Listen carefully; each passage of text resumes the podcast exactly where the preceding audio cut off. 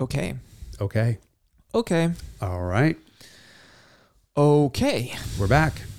From outer space I just walked in to find you here uh, to tell you about. with that, that sad, sad look, look on upon your your face. Come on. Okay. Anyway, we're back. This is episode 100 of the Carmudgeon Show. My name is Jason Cammisa. His name is Derek Tam hyphen Scott. I am now speaking Yiddish. you were speaking Yiddish. Fine, it's fine. Don't get verklempt.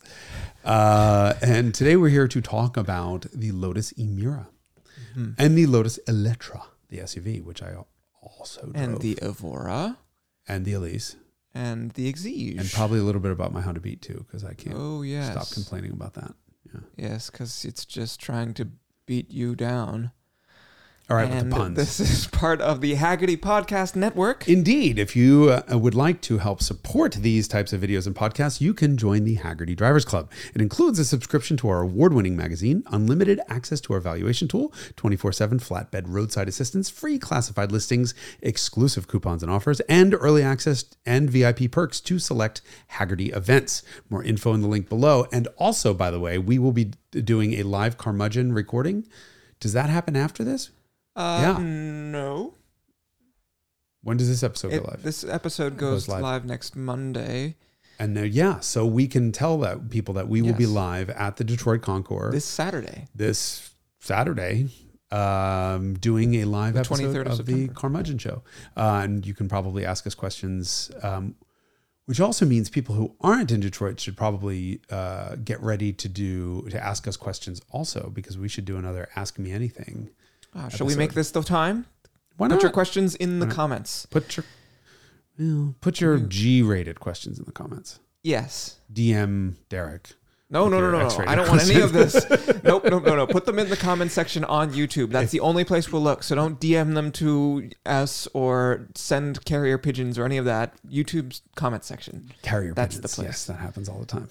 Well, Mhm. yeah, if we don't specify, we're going to get a freaking pigeon cloud Bird shit on our bird yeah. shit and questions, which we don't want.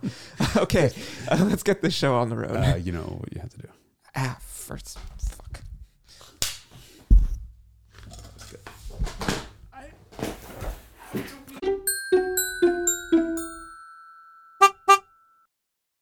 And I had so much cyanuric acid in there that it was rendering the chlorine ineffective. And the only way, the only thing to do at that point is dump it.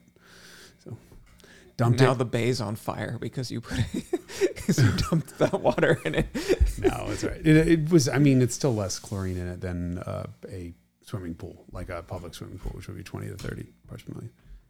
I see. Um, however, we're not here to talk about water chemistry. We are here uh, at the Carmudgeon Show, and I'm sleep deprived, so I take no responsibility for what I say. From uh, pond maintenance. Just yard maintenance. I ran spe- new wires for speakers at the end of my property because you know you should walk out of your house and not be blasted with speakers mounted on the house. You should walk out of your house and be graced with sound coming from Okay. the beyond, great beyond. You And have so- a backyard. I have a That's backyard. nice. So do you. Nominally, yes. Okay, let's see. It's a one. Anyway, uh, we're not here to talk about ponds. We're here to talk about low Things from across the pond. oh, fantastic! Yes. Uh, shall we do the entire episode with a British accent? I think some Bri- Brightons would probably uh, commit suicide if they had to listen to that. Probably. Um, is that a bad thing? Sorry. Anyway, uh, that was my attempt at dry British humor. Anyway, Lotus is, is, is. Yes. We have driven in an Emira Yes, the same one, in fact. at the same time. Well, No, we were in the same car at the same time, but we drove it. Uh, we did not drive it at the same time. That's true. Fuck, I need a I need a nap. Um, should we dive into this, or should we just go back and talk about Evora and the evolution of Evora? Or we could do an entire whole Ass Lotus episode. True, because we also I drove the Eletre. Yes. I don't know how to pronounce that in English. That's, yeah, that sounds right. Eletter, Eletter, Elet, e, Elettra, I think people are just going to end up saying Electra, Electra. Like the other word in English. Yeah. So the Electra is the electric SUV. Um, Okay, so we can talk about let's let's what's so we've talked about Elise Exige in the past. You've had a lot of experience with one. I own one. Um, it is the purest sports car in the world. p- Period. Full stop. Um, what's your experience with Evora? I've driven one only, uh, 12 years ago, almost 12 years ago. Um, my ex had an Exige, so I had a bunch of seat time in the Exige. It was a naturally aspirated Exige. It was a 2006, the only year of the Exige being naturally aspirated. So I had a shitload of time in the Exige, uh, and then we went to look at the Evora, uh, and I liked it better generally. Uh, it's a than car. The Exige, yeah, Exige and is not a also the the noise. Uh, Yeah. I'm very sensitive to car noises, and to me, the engine, the four cylinder engine in all of those cars, you know, if it's, if it's not a Honda K swap, is not a sort of centerpiece of the experience. You know what's wild? So we we were both in that Series One, Elise with with the K swap, and pff, I would sell my car for that in a second. That experience in a Series Two, Elise. Yes. Um, but I just also drove another Series 2 naturally aspirated Elise with an intake and an exhaust on it. Hmm. And it was every bit as spicy as that Honda. Really? 96% of the experience. Really? Yeah. So Oh, I that's keep, a cheap way. It's a lot cheaper than doing a K swap. yeah, I keep thinking, well, I'll sell my supercharged one and buy a naturally aspirated one. The problem is I have the digital dash and I'm not going. So I upgraded to Lotus together with AIM or AIM. I don't know how it's pronounced. Uh, made a digital drop in plug and play digital dash. For And it was car. such a pain in the ass that you're not willing to do the installation again. It actually almost put me in the hospital. Um, running one of the wires, my arm got trapped. Did, did I? yes, I think you have I've recounted, recounted this, yeah. But anyway, it was an extrusion and it was sharp, and my arm got stuck, and I had to call a friend who's a nurse because I was I had blood pouring down my arm, and I was it was fucking nightmare. Anyway, I'm not doing that again. Um, Noted. So, So I, guess you have to take the supercharger off yours. it's a SC delete. Um, anyway, You'd rather do an engine swap than buy another car and do the AIM I'm not doing any more again. fucking engine swaps. I just let look. Let's talk about Japanese engines for a second. Mm. My Beat, Mm-hmm. it's adorable. Mm-hmm. Fuck that car. Just Okay. fuck that car. Fuck Honda. Fuck Soichiro. Fuck K cars. I like it. It's a lot of fun. We talked about on previous episode that a friend got in it and drove it, and I think money shifted it because the timing belt jumped two teeth. I think we mentioned everything. It's been so long ago that we recorded that. I borescoped it. There was no piston valve contact. Everything is totally fine. There's a spring that pretensions the timing belt. Um, that got chewed up when the belt flapped around. Other than that, no carnage. So I put the whole goddamn thing back together with a new belt, new new belt. pulleys, new water pump, new everything. Starts, runs perfectly. As soon as I go to take it for a drive, starts running like shit. Oh no, it throws a check engine light. Oh, this we have not discussed. Mm, yeah. Throws a check engine light. I'm like, what do you want? And so because check engine lights can flash out codes, I'm like, this is amazing. Yes. And it flashes a code for the cam position sensor, which Honda calls the cylinder position sensor. And okay, the last time I put it all back together, I had a problem where I clicked the sensor in, but I didn't fully click the connector in. Like it wasn't a full positive click. I'm like, oh, okay, no, it's just doing it again. So I turn it off, I pull the connector out, I push it back in. It doesn't really want to go, but I got it in, started it, same code comes back. I spent 45 minutes fighting with this thing. I put contact cleaner on it, that made it click in super nice and easily, but the code kept coming back. So I'm like, you know what? Fuck it. I just don't care. So I start the car and now uh, to drive it home from my shop and the light goes off. I'm like, okay, Honda fixed itself. yeah, as soon as I started moving, it misses really badly. It stumble it, it sounds and feels like it's running on two cylinders of the three until you hit 3000 RPM. If you're under any load, it's down, down, down, down, down, down, down, and then pulls to 85 like it's nothing. Of course, I panic like, oh no, I'm off a fucking tooth on the timing belt. Um, so I, I drove it for a while. I'm like, let me just exercise this thing and see if I can, you know, see if it's like, it seemed ignition. Drove it, was not ignition. Uh, well, I drove it, I brought it home, I pulled the whole ignition system apart, put it all back together, s- still doing it. And then on the on the drive home, I said, "Fuck it, I'll just drive it. You know, I'll stay over three grand, and which you have to on that car anyway." And the light was off until I got to a stoplight, and then boom, check engine light comes on. When the check engine light comes on, the Honda works perfectly. When the check engine light's off, it stumbles. The fuck? What I wish I drank, and I wish this would was vodka because I was. Uh, So did what- you replace the cam position sensor? Guess what you have to do to replace the Timing belt. I got to pull the whole belt off again. This will be the fourth time. I was trying to be funny. No, fortunately Oh, not. no. So once it arrives from Japan, I will have to pull the fucking timing belt off. So what I think is happening is the sig- it's getting a bad signal That's from the ghetto. I know. Well, hold on. But it's getting a bad signal from the crank position sensor or the, the cam position sensor, which again, cylinder position sensor. So it knows how fast the engine's turning from a hall sender in the distributor. So it knows RPM, but it doesn't know position.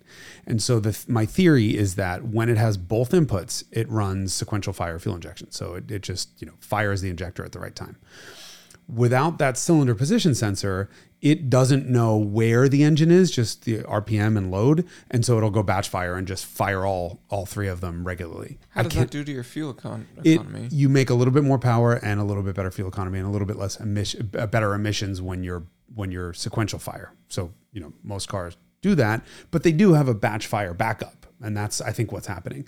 So I think it's getting a, a fuzzy signal, like a shit quality signal, and uh, at low RPM when timing is really you know more important. There's much bigger gaps, um, and then once the computer says, "Oh fuck it, that's broken," and I'll, I'll ignore it, and then it just goes back to batch fire. It's fine. Um, my theory is that so when the timing belt jumped on the last one, the sp- it chewed up the spring that pretensions the tensioner, and I'm I'm gonna be willing to bet one of the pieces of spring is stuck to the magnetic cam position sensor. So I could probably just pull it off, pull, clean the whole, clean it, and put it back in, and it'll be fine. But if I'm pulling the belt off, I'm going back in with new parts. So, so are you going to put another new timing belt in? uh, well, same belt. I mean, Yes, same belt. I can untime, uh, untension it. But the other thing that's very annoying is the now- other one you had to replace because the spring marred the chewed it a little bit. Yeah. Yes. Um, and it still probably would have been fine, but I wasn't taking. No, any I mean chances. if you're going to go through the taken chances. trouble, Yeah. Um, but the the weird part is that the procedure to time that car. I think I mentioned that it might have been my that I thought it might have been my fault that I, the belt was too loose because you put the tensioners on the one side um, of the belt uh, of the of the belt and the tension side where the crank is actually pulling the camshaft is on the other side um, and the idea is you set it up the ten, the spring puts the correct amount of tension on it you tighten it down and it's done. And from that point on the spring is worthless. But you while the spring is there you t- turn the engine over a couple times just to make sure it's not in the middle of a, a spot where the, the cam is trying to run away faster than the crank is. And I, I did that the first time turned it over three times and then you they it wants you to pull the ten, the spring away and let the tensioner right onto the belt I did that procedure, and then my theory was that I spun the engine in the wrong direction because everything I've ever worked on spins clockwise and this spins counterclockwise. Well, I did it the second time, and I did it exactly according to the service manual procedure, and it was exactly as loose as it was. Mm. I ref- I will not. So I did it, and I'm like, this is crazy. Undid it, put the belt back on, retension it. I did it three times, and it just kept coming out so loose that I could turn it, twist it more than 90 degrees on its longest side, and that is like not okay. So as it turns out, my buddy Bill Arnold, who I've mentioned a million times, who works on BMW, was next door, and I called him over. I'm like, "Hey, Bill, would you just take a look at this? Is would you run this?" And he was like, "I wouldn't even start that that loose." Mm. So I manually just put a little bit more tension on on the tensioner, tighten it down. It's fine. But Okay, but now I have to pull it all apart again, that's and fun. it's like I think if nothing went wrong, I could do it in four hours.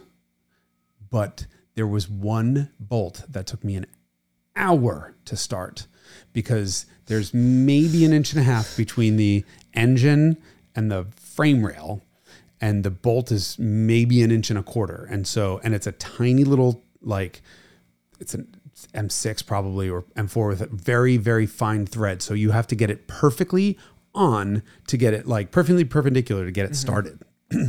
But it's going through a, a flexible heat shield and when you get your hand up there, the only way I could do it was both of my hands in between, put the screw in between my two index fingers and start to turn it like this and drop it on my face 700 times. But to get my hand in between the engine and, and i.e. the heat shield and the frame rail, I was deforming the fucking heat shield. It now I know why no one ever puts that heat shield back on. Hmm. Like, oh, fuck. So Why did so- you? Because I do things the right way. It I can't not put a heat shield on. It's directly above the cat. Anyway, anyway, uh, long story short, little cars, big problems because they're a pain in the ass to work on. There's no room. Um, but I digress. Toyota engine. The Lotus is almost as bad to work on. Really? I, th- I think it's the only my Elise is the only car that has ever made me actually cry. Um, I was so frustrated once that like I wasn't gonna throw something because I that's bad. You it things that you throw bounce off of walls and hit other shit. Um, but it's really difficult to work on the car. I think the beat might be might be worse. Uh, Yeah. Anyway, so everybody go buy a Lotus. is Um, apparently the. yeah. Uh, or the Ferrari, the 308's a pain. I have three mid-engine cars. This is the stupidity, but the 308 is at least there's there's room for there's quite a bit of space. Yeah, it's badly engineered and terribly executed, but there's room. Versus the Honda, which is beautifully engineered and executed, but there's no room. Um, but uh, yeah, that's no more engine swaps. I don't want to do anything. I don't want to touch anything anymore. I just want to drive my cars. Um, so, Evora, I've driven 11 of them, 11. uh, according to the sheet. I've driven a 2011. Well, and I, that's it. also did my first one was in April of 11, uh, 011. So 11. you, so you apparently drove yours pretty early on. yeah, it was December of 11. Um, they so I went back through, through the notes, and I like the Evora. Fine, it's it's never been perfect. Um, it started But out you always talk about how you don't want perfect cars. okay.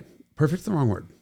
It is not insane enough of an experience to justify the compromises that you have to make. And overall, it's easier to choose and live with a Porsche Boxster, for example, than in a, than an Evora. The early cars were naturally aspirated. That that Toyota Camry V6 is beautiful, and it makes the most glorious noises. Um, I think that's what made me fall in love with that car, especially after listening to the Exige for all that time. marbles on a blender. Yeah, really miserable noises. And they, this was this one I think had it had an exhaust, might have had an intake too. Mm, Uh, That'll do I, it. I just I was just like, this is it. This is amazing. Like it still feels lithe and sports car-y and agile, but the interior is nicer. It's much more spacious and it sounds like sex. So I was just super super keen on the Evora experience I would give that I had. from the factory, I'd give the engine a solid six in sound. It was okay, but you can do major things. Major improvements major with improvements minor adjustments. Um, but I thought I would give the steering a nine and a half or ten. It was talkative on center and then beautifully communicative all times. The shifter was wretched. I mean, the it was I, I literally have no memory at all of the shifter, but I'm also used to driving like 50s cars, which even if you do, I mean, a lot of 50s cars feel like, you know, you're stirring oats with a wooden spoon. This one ground, every one of the early ones, uh, they would grind going into second, always. We actually blew up two transmissions testing an early Evora. Um, that, the Motor Trend guy, test guys, did it for us when I was at Automobile. We were sister magazines and we would just send it to them. And he he blew two trannies and, and the thing. It just will not. Ex- he bent the second gear shift fork was was what happens. And you cannot rush that one two shift. It doesn't want to do it, and you can grind it in and bend shit. Um, but the early cars had these weird stainless steely looking buttons that were backlit. So they were like etched out and backlit, and you couldn't read a single one of them in the daylight. They reflected sunlight right in your face. Um, and I just remember like the stereo was kind of shitty and like it was aftermarkety and the interior was cool, but the car was a pain in the ass to get in and out of. There was no dead pedal or room for your left leg. Um, the shifter was awful, and then the chassis was brilliant, and the powertrain And the or powertrain. engine and the engine was nice. pleasurable. Then they supercharged it, Mm-hmm. um, and it became much faster. Um, But the leg room did not improve, nor did the shifter. Shifter did. They did an update in I don't know. Don't quote me on year thirteen or something, um, because I remember that they did an update to the interior and an update to the shifter. Unless I'm, it was just interior. But my notes were like, well, shifter's not as bad as I remember. Um, But it's still bad. but it was wasn't great but it worked and the, they did update the interior especially when they came out with the 400 and then the gt yeah. and so that was the 400 horsepower and 410 horsepower late one um, that shifter went from being terrible to i'd call it good um, the engine went from sounding good to holy shit like from a 6 to a 9.7 um, there was an op- optional titanium exhaust that just screamed. Um, the interior was usable. The buttons were easy to find. I mean, it didn't have a back seat, no real trunk, all the rest of the shit. Um, but that was the car that I decided Evora was the only sports car left on the market. Everything else that it competed against was a supercar or a hypercar. It was just, you know, after numbers, and this was the experience. In that, yeah, in the like above Miata Yeah. 86 Yeah. Price point. Um, yeah, that was a car that we had at Road and Track's Performance Car of the Year testing, and you know we had a McLaren 600 LT there, and um, we had a, a Huracan. Uh, perform- I think it was a, it was whatever it was had the rear wheel steer. I'll never forget that. It was amazing, um, and the the Lotus was just in a different league in terms of the experience, other than the McLaren. Enjoyment. Yeah. Just in terms of like spirited Yeah. enjoyment. Yeah. But the one thing that I noticed as I went through my notes is the steering started out as a 10 and gradually became like a good four. It Four? Yeah, it for for re, uh, that's harsh. That's harsh. Six, but it it got progressively more numb and progressively less talkative on center, um, and and the shifter got progressively better. The engine got sounded better, uh, and the interior got better. But there was never the All of the magic all in the same time and in this in available in the same Yeah. car. so I would have never bought one, and I didn't. I mean, I shouldn't say I, I did. I wouldn't have. I recommended one to my boss uh, when I was at Road and Track. He did buy it, and he liked it, but he didn't love it. And then that was a, I think it was an NA early car. And then after I drove the 400, I'm like, you need to get a GT, like no question about it. And he's like, I fucking had this. I'm done. It doesn't matter. Like I don't need to go back and experience this car again. And he test drove one and bought it on the spot. uh, it had fixed all of the complaints that he had. Um, but to me, then, then the steering wound up being like annoying. And, and But is then- that the only real uh, fly ointment? ointment no, there was traction control weirdness at the end where if you tried to left foot brake, um, especially on gas, um, to try to induce a little bit of rotation because they understeer, like many mid-engine cars do, it until would they don't. yeah, until they snap out and try to kill you. It would slap you on the wrist, but it was a full two second throttle cut. So you're on track. Like, you know, you get on the way in the corner, you finally get the car to rotate on the way in and you go for the gas and nothing, nothing, nothing, press, press, press. And then it wakes up and throws you fucking sideways. And what it did was anytime you got that throttle cut out, um, it also turned traction and stability fully back on. Yeah. And so it So ruined. messing around with buttons and shit, and the car's not. Yeah, it's just not doing doing, what you want you to do, and ultimately you're going to friggin' spin it because you know you're trying to induce a slide and then you can't carry through. Um, so it never ticked all of the box, like it never got perfect. And now we have the Emira. Plus, the Evora looked like a friggin' Tesla Roadster to me, always. Yeah, it's pleasant to look at, but it's not. Um, yeah, it's not heart-rendingly beautiful. No, it had the coolest detail was the way the the roof touched the rear fender. There was a, Yes. a like a quadrant, like a spot where there where the pillar looked like it went down to like a millimeter thick. Yes, uh, and Zagato did the same thing on one of their like probably 2000s Ferrari concept cars, Mm. and I just think it's the coolest thing on earth. Pegaso also did it in the 1950s. Mhm. It's awesome. Uh, but yes, I agree with that. Yeah. But it, it looks special. I think it's more interesting than a Porsche, right? Just by virtue of it not being a Porsche, it's got some benefit. Okay, I'll give you that. I'll give you that. I probably always would have bought a. I would certainly have bought an Evora, the later Evora, over a 981 Boxster or Cayman. Like no question. Those, especially the the Four cylinders. and the four cylinders, forget. It's not even like Yeah. you know. I don't. That's not a car. It's not a Porsche. It deserves to be lit on fire. Um, but the even the six cylinder ones, eh, eh, they were fine. Um, but I would have had an Evora because of specialness. Emira, I'm going to let you talk now because I've hijacked this episode. Um, the standard of care that I use when evaluating a driver's car is uh, tight, bumpy roads. And we had the pleasure of using this car on a tight, bumpy road. we were in Monterey for Car Week, and they were staging out of the Quail, for those who have been there. And so, of course, everyone goes up Laureles Grade, uh, which is a fast, smooth, sweeping road. Uh, we did not With do a that big climb and with a big, climb descent. and a big descent. Correct. We did not do that. We went out Carmel Valley Road, which is really gnarly and narrow and blind corners and bumpy and uh, just generally pretty fucked. Uh, exactly. Completely the, fucked. The type of road that I like to hustle a car on. It's the kind of car that I would never take the GT3 touring on because I know it would tear the front splitter off of and would be like GTI every day, all day. So you're like, let's go out this road. And I was like, "Ugh, you want to do this in a mid engined car like that's low? I just, I don't think it's going to be good. Oh, you poor deluded boy. You was- don't know Lotuses on bumpy B roads. Yeah, it was uh, magical. It was really, really fantastic. It's doing exactly the type of thing that mid-engine sports cars or supercars are Terrible. at. poor at. Yeah.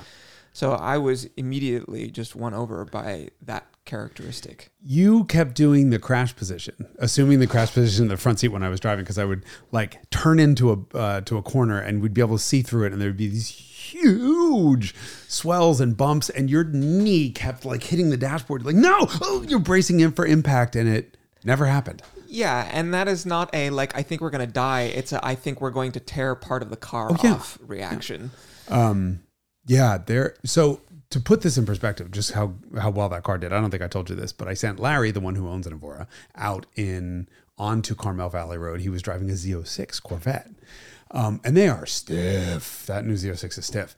And he was like, "Well, there are no good roads around." I'm like, "Bullshit." There's Carmel Valley Road, and he's like, "Isn't that like fucked with traffic and bumpy?" And I'm like, "It's bumpy, but it separates the men from the boys." And I think Corvette's dynamic team is good enough that they'll be okay. And in the past, I've been there. I think I told you the story where um, Mm, yes. I, I was in a ST, STI and Subaru's PR head is this like he's just a fucking masochist.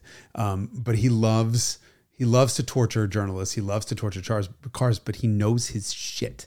And so he would always do um, he always does like STIs and WRXs on that road because they're fucking uncatchable. And uh, I was in a, we there was a Mustang launch there once that was a big fuck up by, by the Ford team because we all almost fucking died. Um, but this STI launch was like ridiculous. The car could just do 60 miles an hour through this like you know it's a 55 Complex. zone complex of fucking jumps, bumps, bump, just stupidity. And I caught a Viper.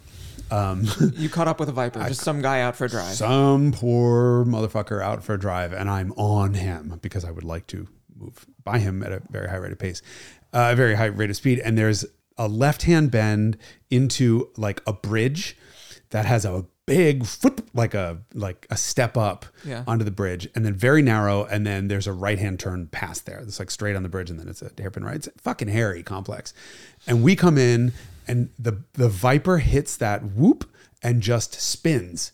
Does a complete 360 in his path, in his like in on the bridge, maybe missing both walls by a foot on either side. Just and I, you know, pull up next to him when he pulls over, and I'm like, "You okay?" And he was like, "Yeah." I'm like, "Oh, "See you, bye."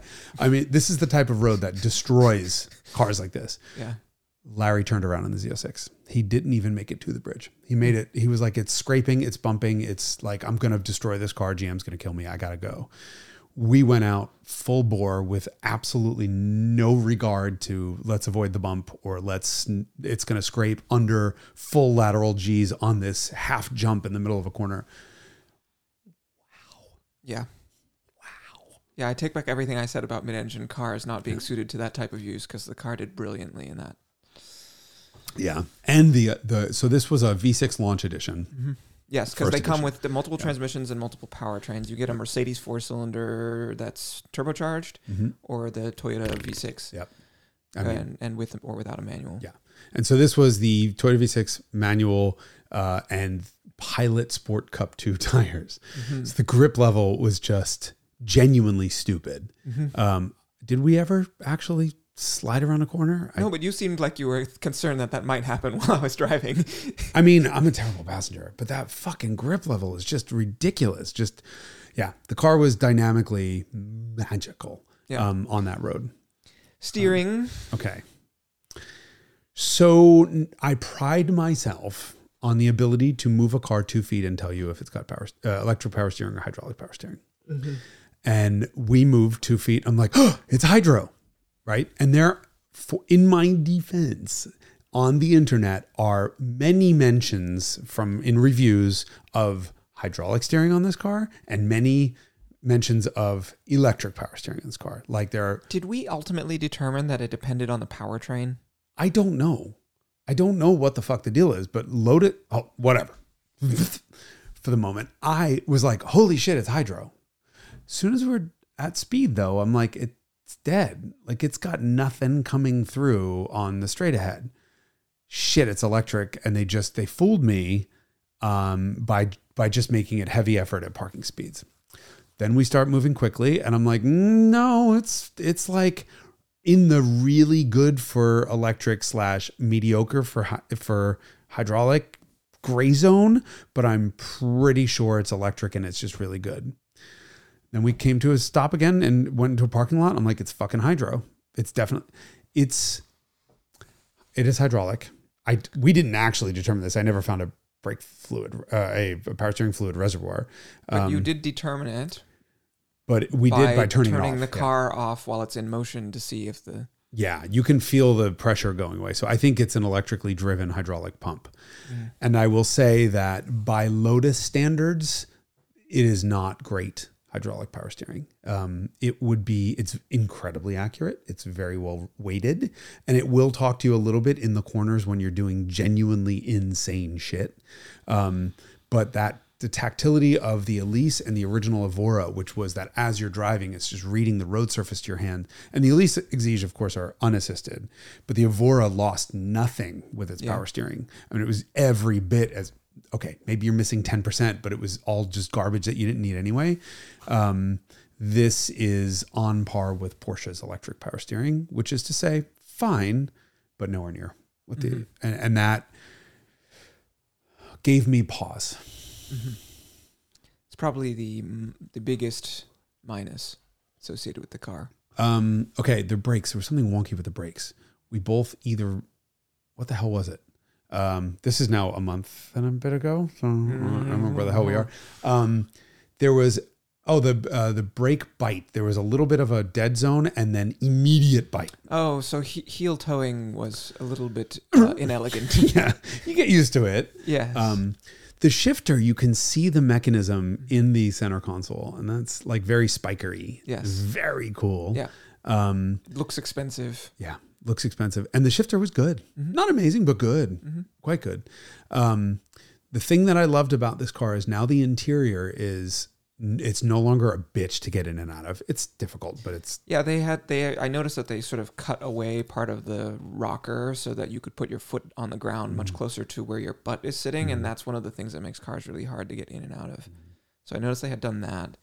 Uh, the power, the engine, of course, is that same Toyota V6. yeah. So the engine beat pissed me off that it kept hitting the rev limiter 100 RPM before the Red, Red line, line. indicated red line. Yeah, and it hits hard. I mean, it's supercharged, so it's pulling really hardest right as it's hitting its limiter. So, kind of speaking of in- inelegance in driving, hap, hap, hap, hap, shit, you know, it just kept hitting the limiter.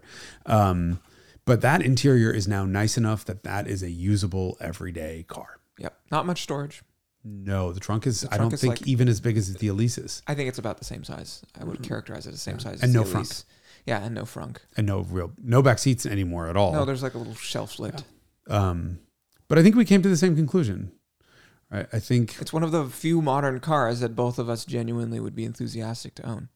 Yeah, I think we both said this or a 911, and we both This. answered Absolutely. just fuck the 911. I Yeah. mean, I don't say that often because that that Porsche is an incredible daily driver, but this is an order of magnitude more special. yeah. Um, and just it- entertaining and playful, and it has more Gorgeous. character, and yeah, it Yeah. feels more extraordinary. yeah, I mean, a GT3, I would have a GT3 over the Evora, and that's down to powertrain and just Mhm. general insanity.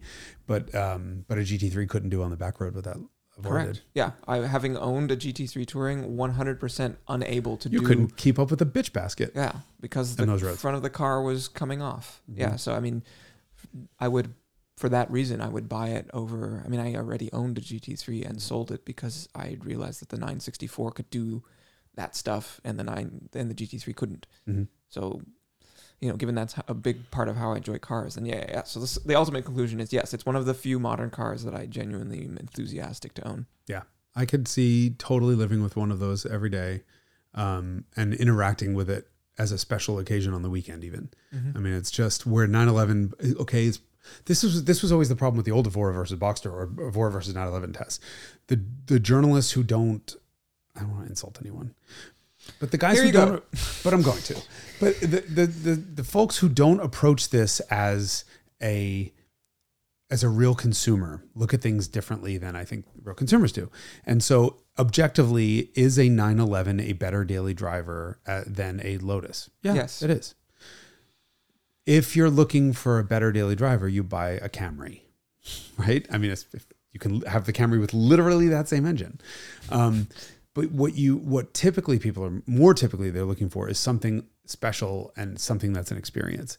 And this the Emira now is enough of a better experience than the Porsche stuff is without enough without so many negatives that you wouldn't want to live with it Yeah.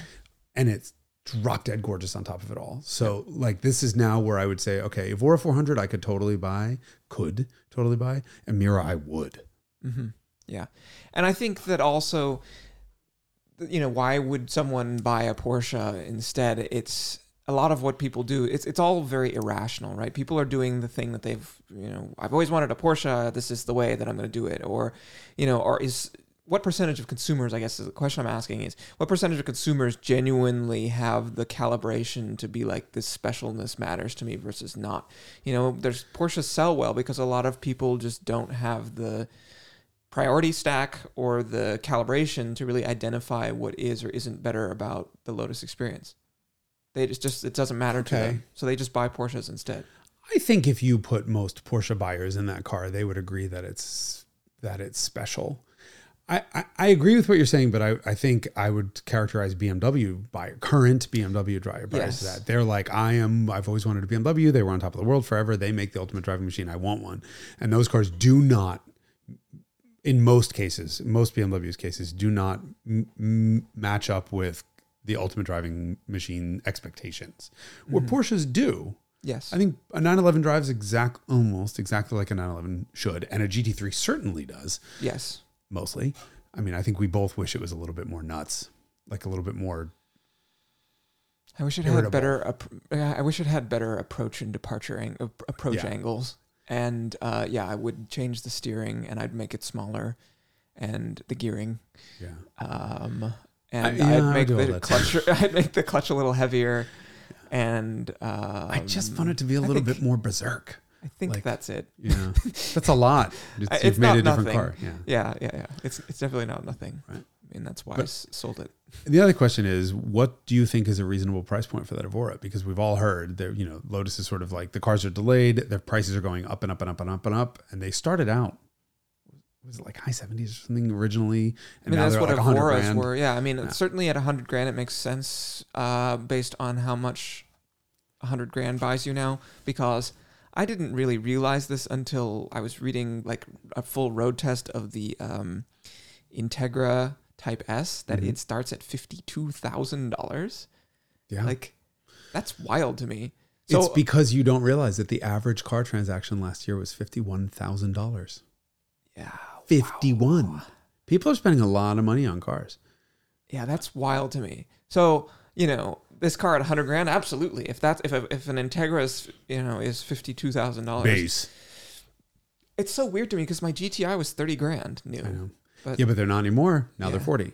Yeah, so mean, things have changed. It's funny because a lot of like the shitty used cars that I'm interacting with, you know, like eight grand buys you a hell of a lot of car from a, in the sort of Facebook Marketplace Craigslist sphere that I hang Yeah. out in, and so I'm just like, yeah, eight grand still, you know. I think part of what happened is that we, most of our lives as adults, there's been no inflation.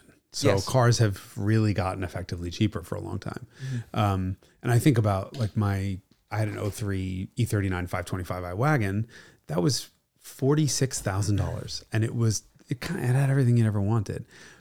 But that's 20 years ago now. Like, Yes. and that's, you know, it seems like yesterday for us, but it's 20 years ago. And a, a well equipped five series wagon, if there were such a thing in the US market, would be that car would be closer to 100. Um, Yeah, I mean, like Audi All Roads, I think are like eighty grand because I was I Mm-hmm. rented one and then I was like, oh, this would be kind of a fun daily to run around in A6 All Roads, and then I got home and configured one. I was like, "Brr, it's in the eighties. What the hell? I mean, the joke is like that to me, those are fifty thousand dollar Right. cars. yeah, absolutely. You know, fifty five. a GTI should be twenty three. Yeah. Like a GTI should be twenty three thousand bucks, maybe thirty if it's fully loaded. yeah, but like the ch- cheapest car you can buy now is like twenty thousand dollars or something Oh, like that. Oh, it's that. gonna be more than that. Oh, like like uh, Mirage. mm, yeah, yeah, exactly.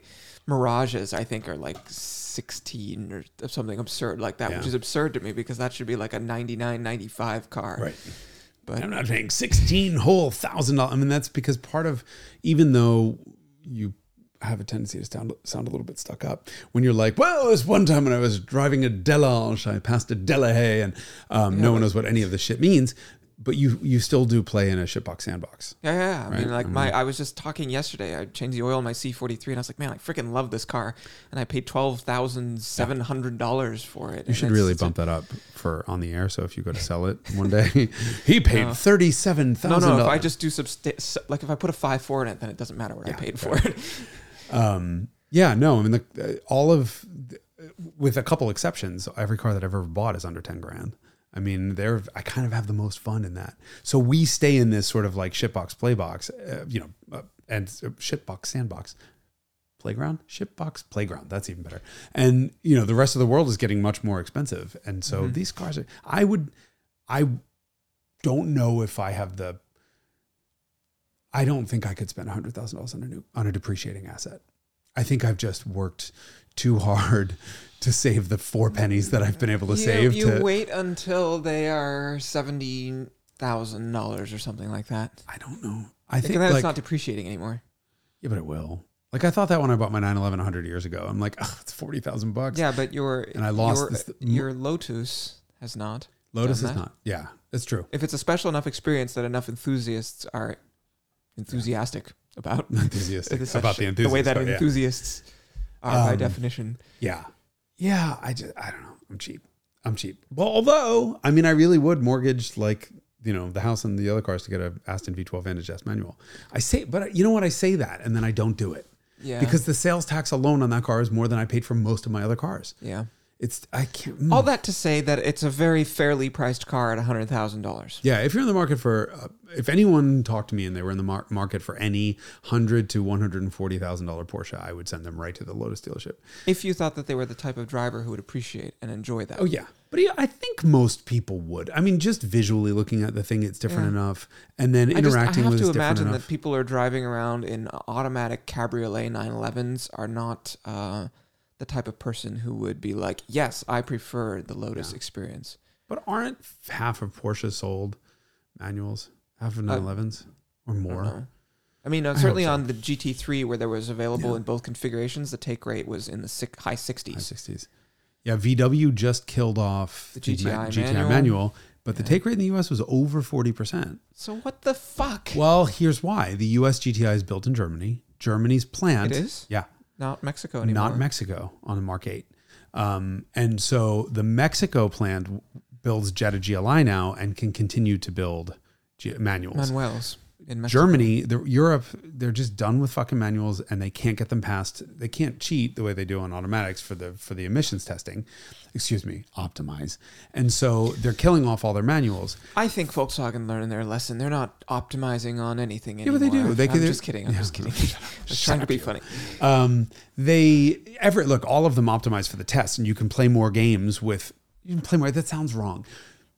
You, can, engineer certain behaviors in an automatic car that allow it to yes. to emit less on test when they probably don't in the real world. But that's you know that's just the they're they're complying with the letter of the law, and that's as long as they're doing that. Everyone's doing it. It is the way it is. They're having a harder and harder time complying with Euro uh, CO2 emissions levels with the manuals. And even though 40% of the GTI sold in America are manuals, 40% of not a lot of cars is not uh, enough cars to keep For developing a manual. Yeah. And so it's dead after this generation. Um, meanwhile, I just got a text from BMW that over 60% of M2 sales are manual. I think it was over 60. It's over 50 or over 60. Either way. So at least M2 is doing well. I mean, this will be Yeah, the but last Volkswagen one. was too, and they still didn't give a shit. Yeah, but I bet. talking about global sixty percent? Or are you talking about US US, sixty percent? but I yeah, bet- but globally it's yeah, but I bet BMW is selling more M2s than than uh, Volkswagen is Mark 8 GTIs. Mm. I've seen three M2s this last week, and they've been on sale for a day. And I haven't seen a Mark 8. I've seen two of them, maybe ever. I just don't think they're selling.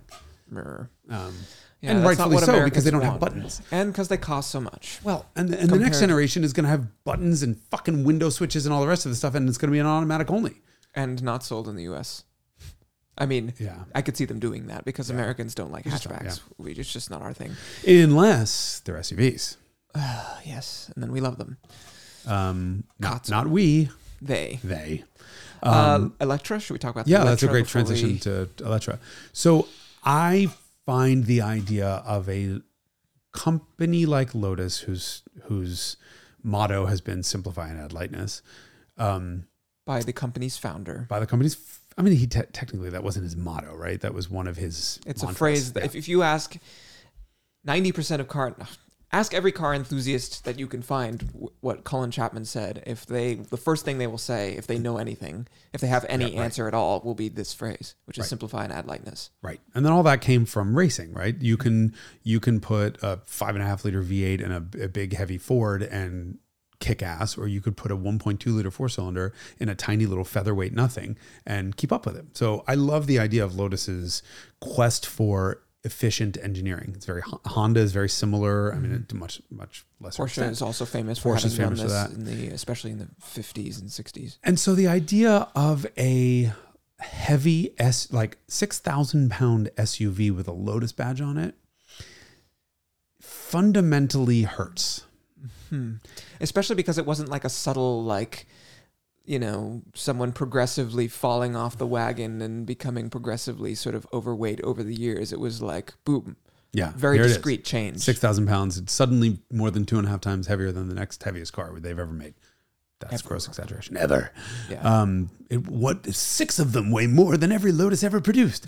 Um, but, um, Eh, but you know, like Ferrari tiptoed towards the SUV with the FF and the GT4 Lusso, and it just yes, didn't they work. introduced four wheel drive, and you know, They tried. So you know, and Ferrari was always kind of a brute force company. A lot of displacement. You know, they they didn't true. they didn't have in their DNA this sort of pared back Fair enough. ethos. but Porsche did and jumped headfirst in with Cayenne. So mm-hmm. I, I, I have to say The 928 accept. was a bridge. They made a they made an automatic. the 928 automatic. was so heavy it fell through the fucking bridge. Exactly. The point is that Porsche had made other products that were automatics and V8s and kind of snoozy, Mm-hmm. high speed, you know, autobahn cars. I mean, has true. Lotus has made? I guess they did the V8 Esprit, but otherwise they've never made But that anything. stock car started out as like 2,600 pounds or something. Probably less, and for the four cylinder early carbureted cars, if I had to guess. Yeah. Anyway, yes. So it's very discontinuous with Lotus. And then you look at it, and I'm a sucker for green metallic. Like I just had an Alfa Romeo Tonale that I keep forgetting to write a Kim Racer verdict on, and I just can't be objective because of that fucking new Alfa Green. It's so Mhm. gorgeous. I I never This thought I would want Verde. Montreal. Verde. Oh my fucking gado! I don't. Is it was it Montreal? Uh, they use that color, I think, on the. It appeared first on the Giulia Quadrifoglio, and I think that's what it is. Oh, it's stunning. And so we drove this Eletre in a similar, not as quite as spectacular, but gorgeous green. And I didn't actually notice that it was ugly. Yeah. I mean, it is, and it looks a little bit like a fish, but Mm. um, I didn't actually notice because No, of the the, color. color. goes a long way, Um, and the interior went a long way also. Okay. Other than the fact that the dashboard has the two pods on it that look just like the spoiler on the Pininfarina Battista, I Mm-hmm. can't unsee that. So every time I looked on the inside, I'm like, there's a Battista wing in there. Mhm. Um, that interior is fucking fabulous. yeah, it's Like gorgeous. top of the like, I don't even know whose interior is nicer.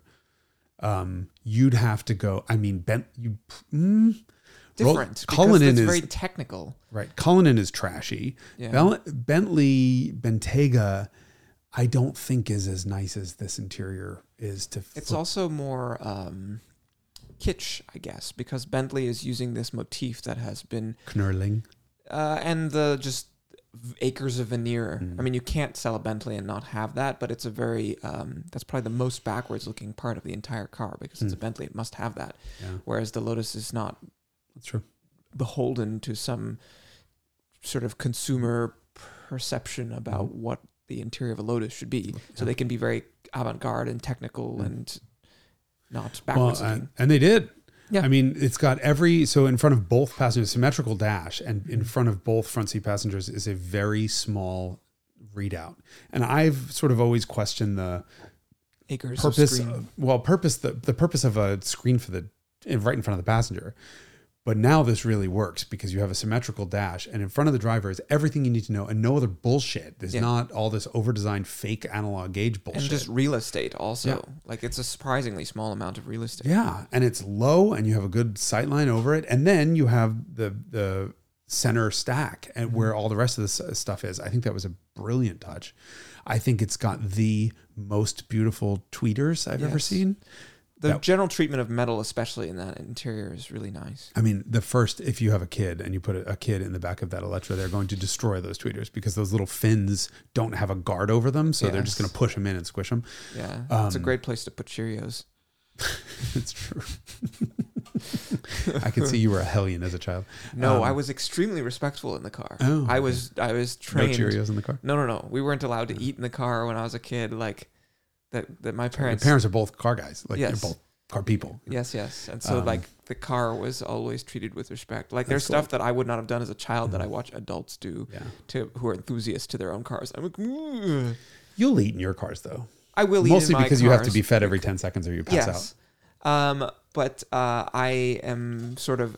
It depends what it is. Right. Also, You're not going to eat like ice cream yes. and and like cotton candy. Yeah. Get sticky Anything that gets stuck into perforation. However, trail mix. Yes. Trail mix is okay. Suck out a peanut. It's fine. Yes. Um, so yeah, so I mean, so I'm I'm sort of like philosophically a little uncomfortable about the whole idea of an Eletre, and then you you get in and you're like, okay, okay. So Lotus has gone like their their USP, their unique selling proposition for this car is that luxury. I'm like, oh, okay. And then you hit the gas. And it's very festive. It's it is by an many orders of magnitude the most outspokenly torque vectoring car I've ever driven. I knew within I knew nothing about this car. I did none of the research.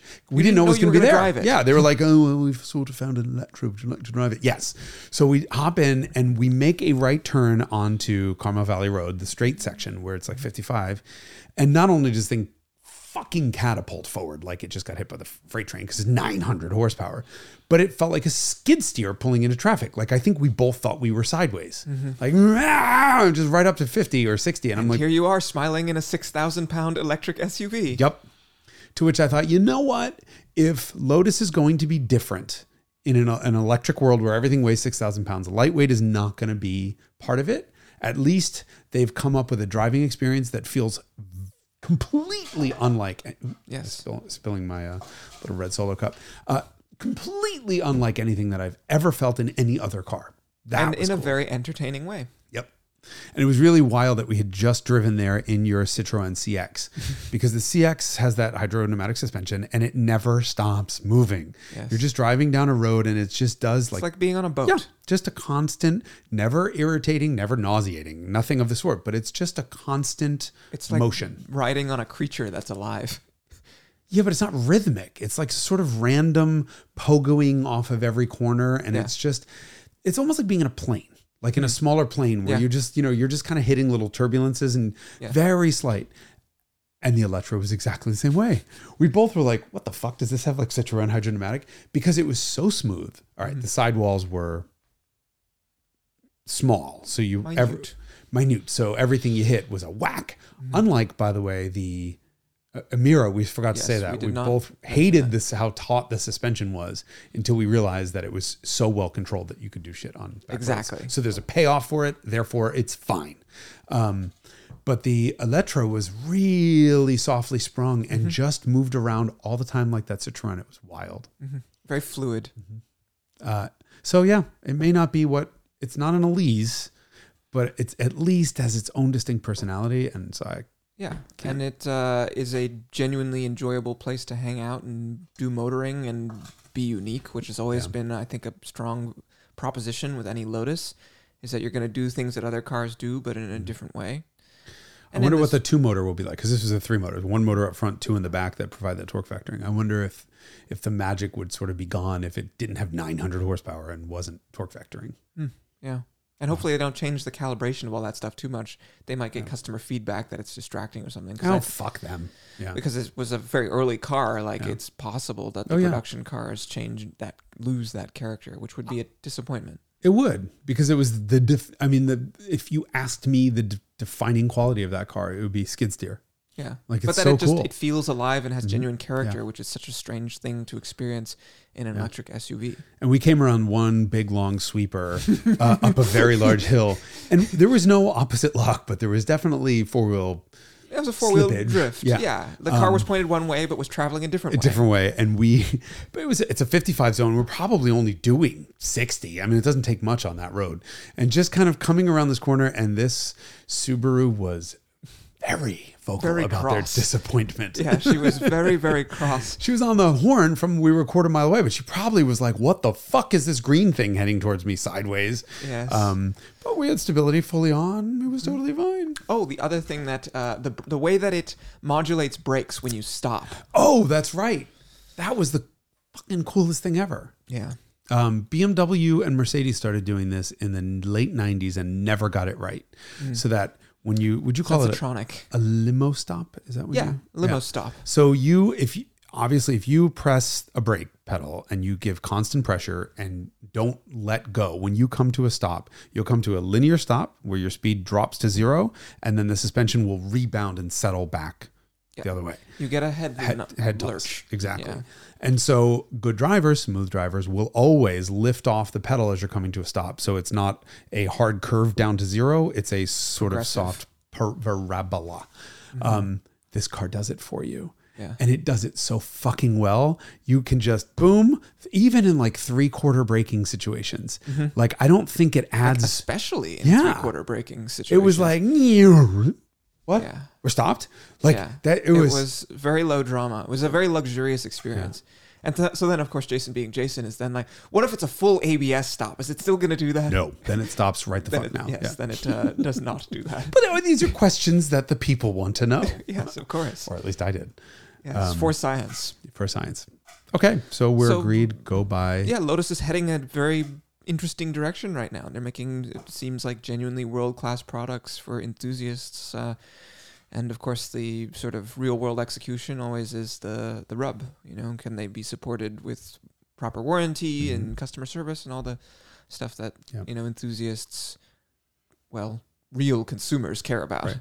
That And- enthusiasts forgive. Right. And hopefully the fact that the Evora is the last internal combustion vehicle that they're ever going to make. is Emira. enough- Emira, sorry, uh, is enough to get people to say, you know what, now's the time. Because Mm-hmm. it's not going to be bad. The world is not ending, but it's over for internal combustion. I mean, Boxster's coming. It's probably only a year away before we see the next Boxster, which is electric. Um, All electric or available? all electric. like the entire, the model entire line. car. There's no more There's combustion no engine in Boxster. GT version. Mm-mm. And not that I know of. It's its own new platform and next gen Macan full electric. Porsche's jumping in quickly. Remember that the best thing to happen f to Volkswagen, this is so, so fucked up to say, was Dieselgate. Dieselgate. Right? yeah. They had to, it forced the company to really look at all of their internal combustion engines and say, we got to, we can't be left behind. And that means killing the diesels very quickly um, and concentrating on internal, uh, uh, on EVs. Mhm. And Taycan was not a success, I don't believe. Um, commercially. uh, uh, I, I mean, a successful product. I just don't think it was that compelling of a product. It's beautiful. Um, it handles well. It does Porsche Porsche E things very well, but doesn't put a smile on your face, and goes two feet and then it needs to be recharged again. Um, but I think it ultimately the VW Porsche group will be out further ahead um, because of this. And so you know that GT. They had a seismic shift Yeah. caused by Dieselgate, as opposed to sort of like begrudgingly like Toyota is. like oh, yeah or honda or mazda or subaru they're all just kind of dragging their feet on the transition to electric and they're both right the thing is there is definitely still a market for internal combustion there is going to be an, a market for quite some time um, and certainly for hybrids and so toyota's right in saying hey listen you know we're going to take advantage of this in the interim let other people do all the development let them spend all the money, and then we'll copy it off of them when they're done. That is a perfectly reasonable business model. The question, the risk there is that they just get left behind and they fail to have a first mover advantage, like Tesla did, for example. Um, so interesting, interesting times. Hmm. Well, there's still old-fashioned enthusiast cars out there, so go buy them. Thanks for joining us for this episode of the Carmudgeon Show. We may even be back next week with more. I hope we are. Me too.